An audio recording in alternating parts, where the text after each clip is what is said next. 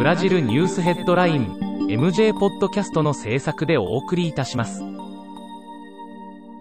ブラジルニュースヘッドラインは、ブラジルの法事紙日経新聞の配信記事を音声で伝えるニュース番組です。ブラジルの社会、政治、経済に関する記事の見出しのみを抜粋してお伝えします。8月27日のニュースです。ブラジル政府は19日、地震で約2000人の犠牲者が出たハイチに人道支援部隊を派遣することを決めた。連邦警察は20日、デジタルミリシア、ネット犯罪者捜査の一環として、大御所、セルタネージャ歌手のセルジオ・レイス氏とパウラカイン議員への捜査を行った。ブラジリア連邦地裁は21日、連邦検察庁からのルーラ元大統領に関するらば、ジャット裁判の再開要請を棄却した。第三パウロ都市圏北部、フランコダロッシャにあるジュケリー州立公園で22日、落下気球による山火事が発生。同公園の森林約60%、1200ヘクタールが消失した。その影響で、サンパウロ市北部や市中心部に灰の雨が降った。パウリスタト電工車の11、12、13号線で24日、ストライキが行われ、56万人の利用者に影響が出た。ブラジルニュースヘッドライン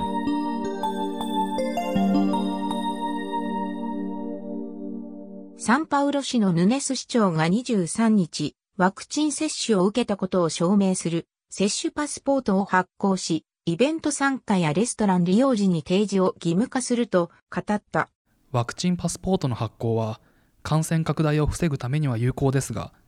過去の薬害事例もあることから、ワクチン接種の安全性に懸念を持つ人々の権利にも配慮が必要です。サンパウロ州のドリア知事は23日、ソロカバ地方軍警司令官のラセルダ大佐を更迭した。ラセルダ大佐は自身の SNS で特定の政治イベントの用語と最高裁に対する威嚇発言を行っており、規定違反と判断された。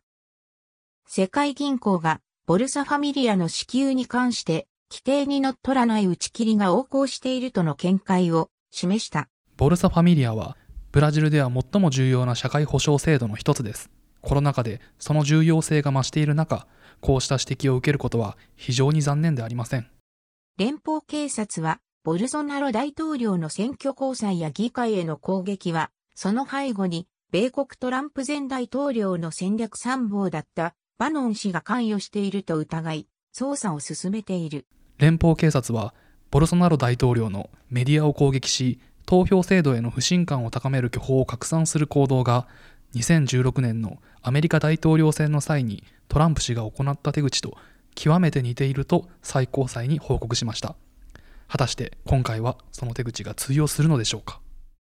保健省が24日、ワクチン補強接種計画を発表した。しかしその直後、国より早く補強接種を始めると発表する自治体が相次ぎ、経路が保健省が国の計画に従わないとワクチン不足が起こると牽制する事態が起きている。パシェコ上院議長は25日、ボルソナロ大統領のモライス判事に対する罷免請求を却下する判断を行った。モライス判事はデジタルミリシア捜査を担当している。日経新聞サイトでは最新のブラジルニュースを平日毎日配信中。無料のメールマガジン、ツイッター、フェイスブック、インスタグラムから更新情報をぜひお受け取りください。ブラジルニュースヘッドライン